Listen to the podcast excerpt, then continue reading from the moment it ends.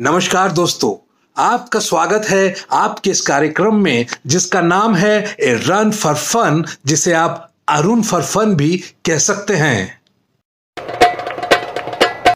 आज के इस कार्यक्रम में हम आपके साथ करेंगे खूब सारी मस्ती, रैंडम बकलोली, खबरों की चीर फाड़, उल्टी सीधी टिप्स का आदान प्रदान जनता का रुझान और आपकी समस्याओं का मज़ेदार समाधान। तो साहिबान, मेहरबान, कदरदान, छोड़ दीजिए सारे काम और दीजिए सिर्फ़ हम पर ही ध्यान।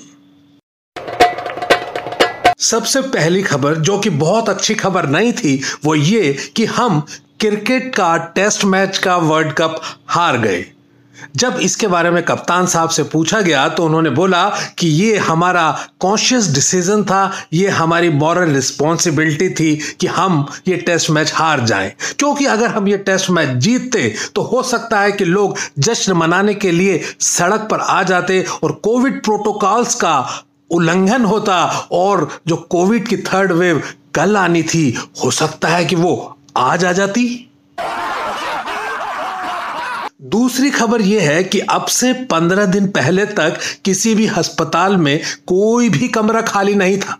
लेकिन आज स्थिति यह है कि किसी भी टूरिस्ट प्लेस या हिल स्टेशन के किसी भी होटल में कोई कमरा खाली नहीं है। दुनिया हमारे इस ट्रांसफॉर्मेशन को देखकर बहुत परेशान है।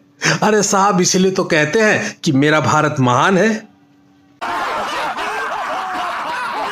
अगली खबर ये कि हमारे साइंटिस्ट ने बोला कि कोरोना का डेल्टा प्लस वर्जन हो सकता है खतरे की घंटी। इस पर बाबा बोले कि डेल्टा प्लस से ज़्यादा डरने की ज़रूरत नहीं है। अगर डेल्टा प्लस आया तो हम भी लॉन्च कर देंगे अपना कोरोनिल प्लस। इस बात को सुनकर हमारे हर्षवर्धन साहब हर्ष के मारे हर्ष हर्षवर्धन हो गए। क्यों साहब? जब श्री श्री रविशंकर हो सकता है तो हर्ष हर्षवर्धन क्यों नहीं हो सकते? अभी कुछ दिन पहले एक इंटरनेशनल सर्वे के अनुसार ये पता चला कि हमारा देश महिलाओं के लिए सबसे असुरक्षित देश है। लेकिन साहब ये जो इंटरनेशनल मीडिया है ना, ये हमारे को बदनाम करने पे लगा है। ये हमेशा वन साइडेड न्यूज़ ही दिखाता है। इसने ये तो बता दिया कि हमारा देश सबसे असुरक्षित देश है महिलाओं के लिए, लेकिन इसने ये नहीं बताया कि हमारा देश गाय माता, यानी कि काउस के लिए सबसे ज़्यादा सुरक्षित देश है। उसे यह भी तो बताना चाहिए था ना।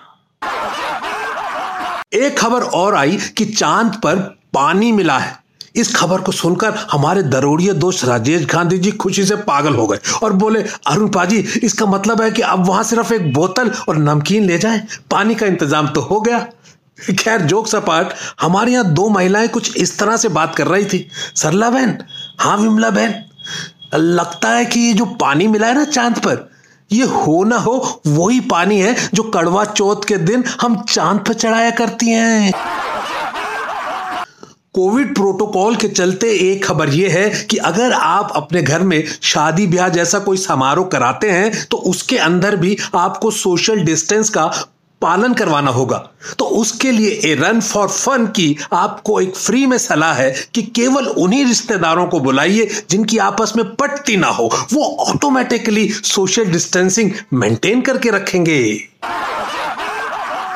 आज सुबह पार्क में दो महिलाएँ मॉर्निंग वॉक को जा रही थी। उसमें से एक महिला दूसरे से बोली, नीलू, ये जो राष्ट्रपति हैं, ये तो बिल्कुल कॉमन नॉर्मल पति जैसे पति निकले। कल सुना, हमारे पतियों की तरह ही रो रहे थे कि सैलरी मिलती कहाँ जी, सरकार सारे पैसे तो टैक्स में ही काट लेती है। हाथ में कुछ आता ही नहीं है। लॉकडाउन के बाद एक राहत की खबर यह आई कि नाई की दुकानें खुल गई। एक सज्जन बाल कटवाने के लिए नाई की दुकान में गए। नाई ने उनसे पूछा कि कितने बाल काट दूँ? उन्होंने जो जवाब दिया, उसे सुनकर नाई साहब की आँखों में आँसू आ गए। वो सज्जन बोले कि, भाई, उतने बाल काट दो कि मेरी बीवी के हाथ में ना आए। ये जो अभी लॉकडाउन बीता, उसमें मैंने अपने एक बहुत ही खास दोस्त से पूछा कि, तुम्हारा रूटीन क्या रहता है? वो बोला, कुछ खास नहीं, बस शाम को मिल जाते हैं हम तीन यार। मैं, बर्तन और विम बार तो दोस्तों, करते रहिए इंतज़ार। जल्द ही मिलते हैं अगली बार। जब लेकर आएँगे आपके लिए फिर से हँसी की ढेर सारी फुहार।